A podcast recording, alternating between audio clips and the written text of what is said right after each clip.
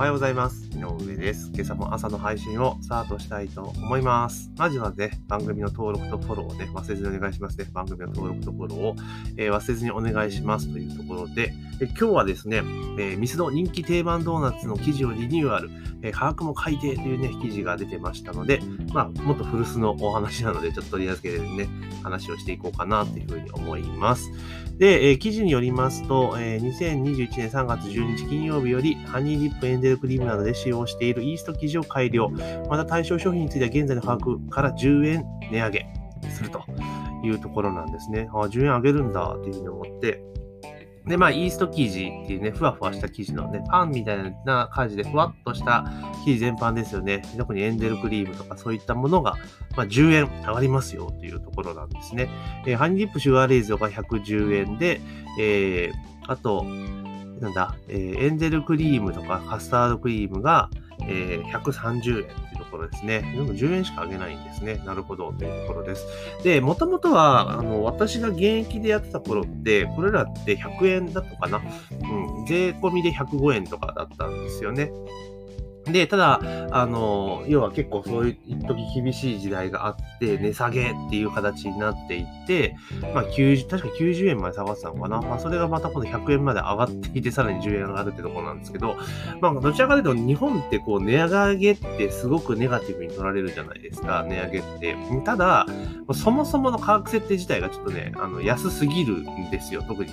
えードーナツの場合はですね。私自身ずっと思っていて、で、あの、現役でね、えー勤めてる時も、結構値下げ、値上げ提案っていうのはよくしていたんですよね。あの、議論がやっぱりあったんですよ。結構、あの、一時その、ドーナツの場合ってセールとかをずっとやった時期があってね、100円セールとかでやっていて、まあそれをもう連発してしまったがゆえに今でデフレスパイラルに陥ってしまって、あの、もう100円じゃないと売れないみたいな感じになってたんですよね、やっぱり。で、そこでそれじゃまずいぞというところで、まあセールをやめるぞ。とでバチッとやめたんですよ。多分今や100円、全品100円セールで多分やってないと思うんですけど、まあそれやめたと。でもそれやめてからもうだいぶ年月経ちますよね。一切パチッとやめてから。うん、経つわけですよ。で、そんな中で、じゃあセールやらないぞという風になった中で、じゃあ、えー、いろいろね、困ってくるわけですよ。で、当然そうなってくると、やっぱり反動っていうのはあるわけじゃないですか。今まではだから100円だから買ってたぞっていう客層がやっぱり一定数いるわけなんですよね。ただ、えーそうすると、やっぱそこの部分がこそっと抜けてしまうので、一時売り上げって絶対落ちるんですよ。間違いなく落ちるんですね。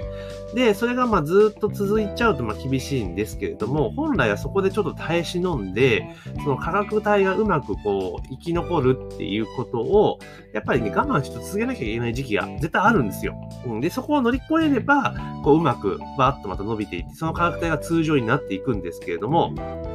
一時すごく、え議論があって、やっぱりそのフランチャイズでやっているので、どうせ、あの、ね、お金の資金繰りの問題とかも出てくるから、あの、では値上げしたことで売り上げが下がったんだとか、ドーナツ100円セールやらないと売り上げが取れないみたいな感じにやっぱなっちゃうんですよね。それもしょうがないことだと思うんですけど、やっぱ本当はそこでちょっとぐっとみんな我慢してやっていくってことが必要だったんだけど、まあちょっとそこでね、やっぱり折れてしまったっていうところがあって、まあちょ今の値上げ前の価格帯になったわけなんですよね。で、もちろん消費者のことを考えればいい商品を安くっていうのも、まあ理想っちゃ理想なんですけど、ただそれをやると結局は、その売っってる側の利益が減るわけですよね。で、売ってる側の利益が減るってことは、どういうことが起こるかっていうと、基本的にはその働いてる人たちの賃金って上がらないんですね。むしろ下手したら下がるわけですよね。で、下手して店がへ、えー業績不振でクローズしてしまうと、えーその人雇用を失うってことになるわけですよね。だから長い目で見たらもう絶対にマイナスなんですよ。あの消費者にとっても、えーなんだ、その店舗を経営する側にとっても絶対に下げってマイナスなんですよ。もういいことなんか何一つないんですけど、やっぱね、大手チェーンとかそうもね、言ってられないっていうところがあるんですよね。これは難しいところです。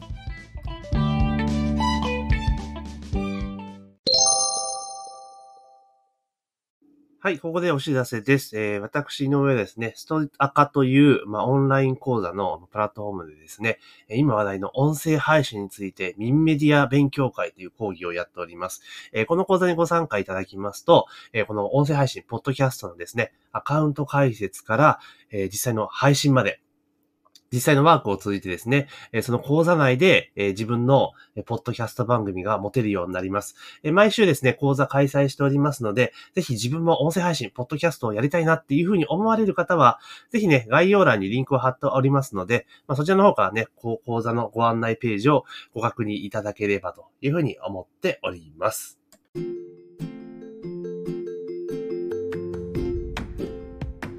で、実際ですね、例えば、マクドナルド、ね、今話題になってますね。マックは、えー、一時ですね、すごい業績不振までガーッと落ち込みましたよね。で、その後、今の、えー、社長の方がね、経営陣になってから、まあ結構最初はめちゃめちゃ叩かれてましたけど、まあそこからずっとコツコツコツコツやっていって、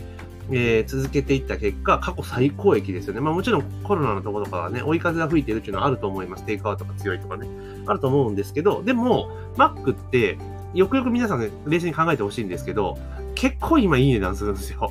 結構いい値段するんですよね。なんとなくイメージとして、Mac って安いっていう風に刷り込まれてるじゃないですか。我々なんかあったと思うんですけど、でもそれも変わってるんですよね。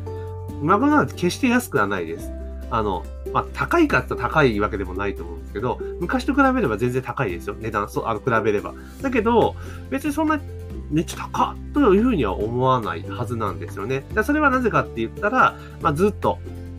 業績不振のタイミングからずっとですね、一貫して、あの、質を上げていきつつ、その分をちゃんと価格に転嫁してたって結果なんですよね。続けることが重要なんですよね。だから、あの、もう当然反動があってね、マック一時本当厳しい時期があったじゃないですか。だけど、そこから見事立ち直ったってことを考えると、やっぱりちゃんとした商品、だから価格に見合う、てか例えば値上げするあの、原材料良くしてね、当然リニューアルして、商品いいものにしていくわけじゃないですか。だ当然その分価格に転嫁しなきゃいけないんですよ。あの、現状維持で、あの、なんつうかな、あの価格維持で質を上げましたっていうのは、もう作り手のエゴでしかないので、もうちゃんと値段に転嫁、私はすべき派です。うん。で、していって、結果それで売り上げ上がってたでも経済が回るようになってくるので、だから安売りって絶対いけないんですよ。うん、安売りって。うん、絶対ダメですね。一番、なんだ、知恵のない、えー、反則手法になるので、まあ、値下げは絶対ダメですね。もう何も考えずに、だって値下げって簡単にできるじゃないですか。だから、ちゃんと値上げをしっかりして、じゃあそれ、この価格に見合うためにはどういうプロモーションを仕掛けるべきなのかとか、どんな形で進めていくのかってことに知恵を割くべきじゃないのかなというふうに思います。ですから、今回の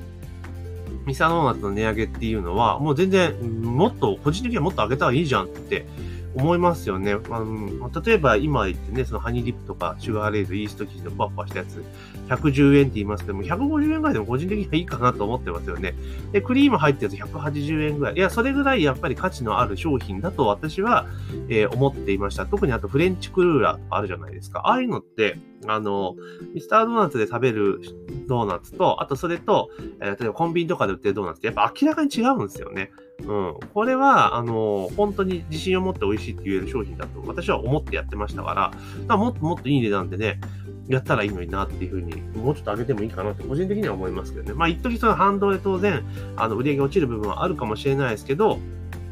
でも、同数売る必要はないわけですからね。値上げした分はね、プラスになるわけですから、最低限値上げした後でも売り上げがイーブンになってでも問題がない。じゃあ、そのイーブンにするためにどうしたらいいのか。で、そこを最低ラインにして、それをじゃあ乗り切って次上積みするために何をするのかっていうのを考えるのが、まあ、フランチャイズの本部の仕事かなっていうふうに思うので、もっと自信を持って値上げを個人的にしてほしいなっていうふうに思います。まあ余談ですけど、あの、一時、まあ私最後現役の時にですね、あの、まあ値上げするとか値下値下げするって話があったので、確かにちょっとセールやってて売り上げがダメで、で、一部テスト店で値下げとか、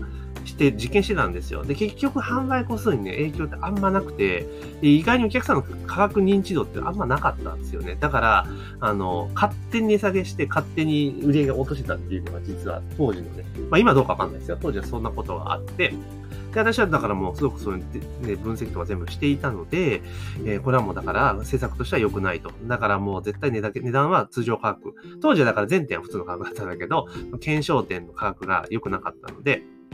あの、戻すべきだって主張はしたんですけども、やっぱり、あの、ね、圧力がいろいろかかって、結局最終的には全店値下げに踏み切ったっていう経緯がやっぱありますので、まあ、まあ今後同じ鉄を飲まずにですね、しっかりと、えー、ね、頑張って成長してほしいなと思います。やっぱ見せ方がね、一時に比べるとだいぶ、えー、シュリンクしてしまったっていうところがありますから、まあ、ある店はね、しっかりと営業していただいてですね、えー、美味しいドーナツだと思うので、あの、全然ね、ひいき目に見るとか、自分がや、ね、勤めたか、ひいき目とかじゃなくても、本当に美味しいと私は思ってます。だから、あの、もっともっとお店はね、いろんなところで買えるようにしてほしいなっていうふうに思ってますので、ぜひね、えー、これに値上げでね、また売り上げ落ちたって言われて叩かれるのをちょっと耐え忍んでね、もうちょっと頑張って値上げをして、えー、やさらにね、いいものを出してもらえたらいいなっていうふうに思っております。というところで今日はですね、えー、ミスタードーナツ人気定番ドーナツの記事をリニューアル、価格も改定ってね。まあこれ記事はね、いいですね。価格も改定って書き方が、まあ、ある意味、なんていうかな、見出しの付け方としてはちょっと、あの、いい